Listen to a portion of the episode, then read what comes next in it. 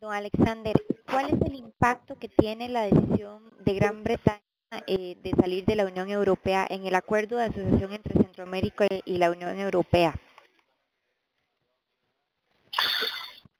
Bueno, justamente ayer jueves terminó en Batán la sesión bianual de la Comisión de Administración del Acuerdo de Asociación entre Centroamérica y la Unión Europea. Estaba la comisión sesionando justo cuando se conoció pues el resultado. Nosotros hicimos una serie de preguntas a los representantes de la Comisión Europea, pero ellos fueron muy claros en indicarnos que este escenario ellos no lo tenían suficientemente desarrollado y prácticamente no recibimos respuesta a ninguna de las consultas que les hicimos. Quedamos de que para valorar el impacto íbamos a programar una reunión intersesional. Ofrecimos a Costa Rica como sede para esa reunión y quedamos de que íbamos a establecer fecha en los próximos días.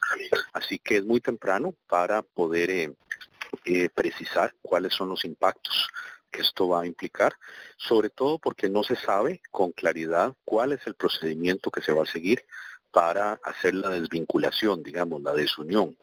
Y al no estar esto previsto, no es posible todavía anticipar qué implicaciones desde el punto de vista ya técnico-comercial vamos a tener.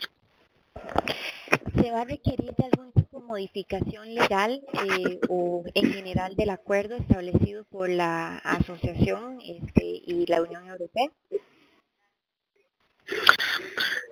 Esa fue justamente una de las preguntas que hicimos y pues a la que todavía no hay respuesta.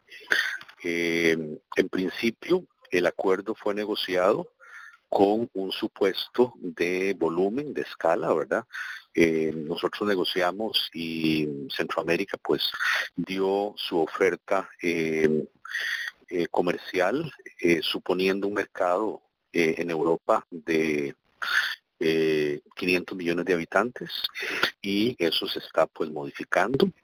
Entonces tenemos que valorar, como lo indiqué, junto con la parte europea, cuáles son los mecanismos que se tienen que establecer. Hay que esperar a ver qué tipo de relación, qué tipo de procedimiento establece el Reino Unido con Europa.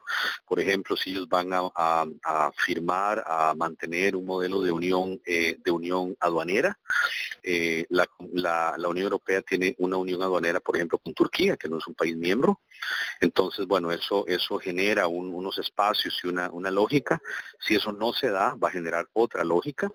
Y por lo tanto, pues es muy temprano y tenemos que esperar un poquito a que se pongan ya los detalles y las definiciones concretas sobre la mesa.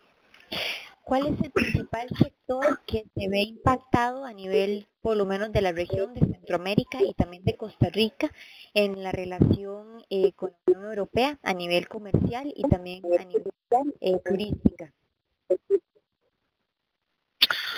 A ver,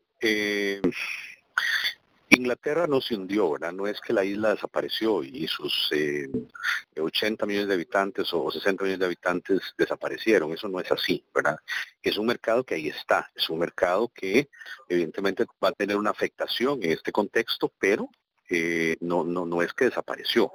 El tema aquí es un tema de instrumentos para accesarlo e instrumentos para interactuar con él, ¿verdad?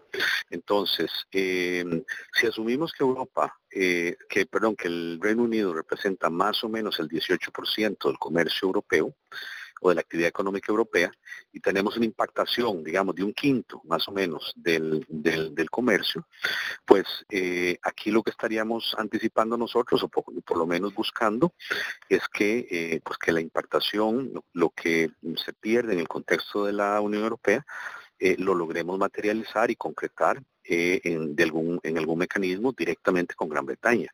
Y eso es una cosa que ya con el presidente Solís habíamos planteado, la apertura de Costa Rica para trabajar junto con Gran Bretaña en encontrar una solución complementaria que permita, en este caso, que no haya impactación, que la impactación sea lo menor posible en este contexto. Entonces, repito, todavía es muy temprano para poder precisar sectores que se van a ver afectados, porque no sabemos cuál va a ser, digamos, la mecánica con la cual vamos a restablecer mecanismos para accesar el mercado. A nivel local, ¿usted conoce cuál es el sector comercial más importante para Costa Rica en relaciones comerciales con Gran Bretaña, por lo menos a nivel de exportaciones?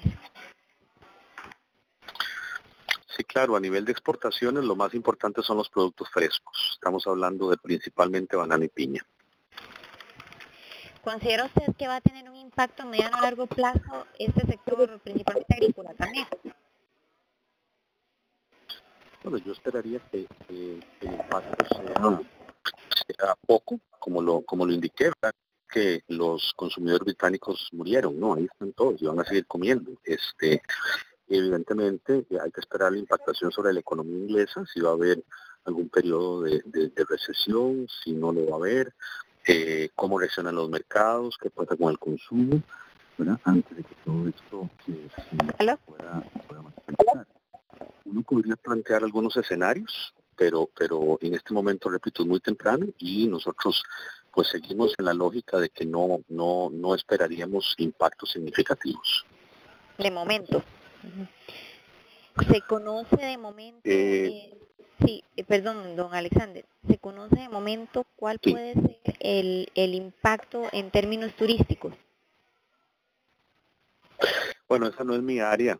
Sería mejor que le consulte a la gente del ICT. El Reino Unido es el cuarto origen de turistas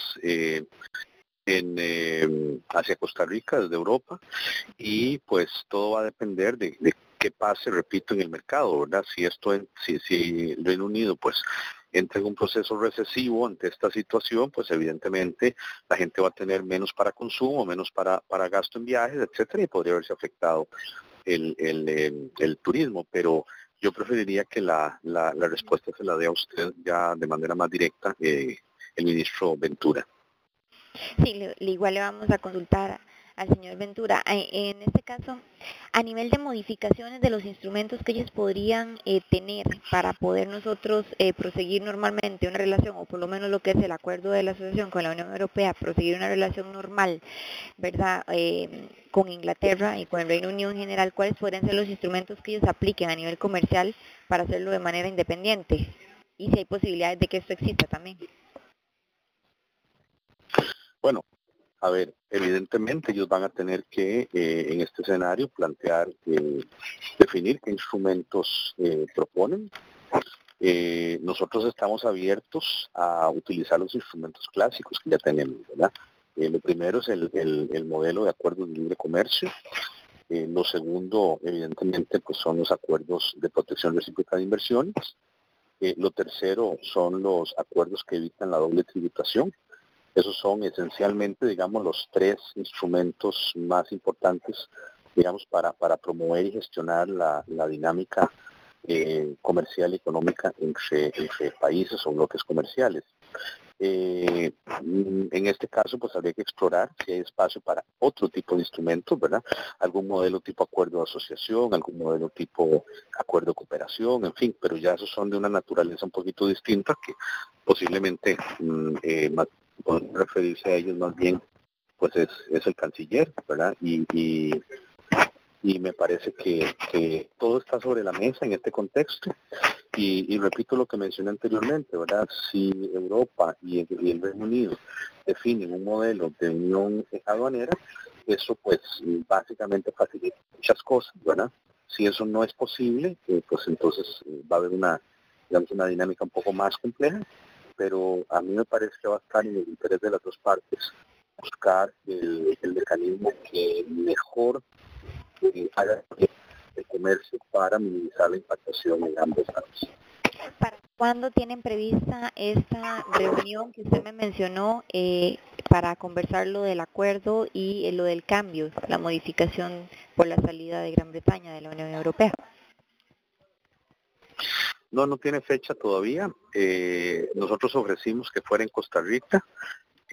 como una sesión excepcional, porque las sesiones de la Comisión de Administración del Tratado son muy espaciadas, se hacen pues cada año, y cada 2 años hay una reunión de alto nivel, de nivel de viceministros, que es la que acaba de terminar ayer, y entonces pues lo que se acordó es que la delegación europea regresaba a Bruselas, hacía sus valoraciones, esperaba las definiciones, ¿verdad?, tanto políticas como técnicas, y cuando ellos estuvieran listos nos indicaban para programar esta reunión interseccional. Perfecto, muchas gracias, don Alexander, por la entrevista. Con mucho gusto. Muy amable, hasta luego. Bueno, hasta luego.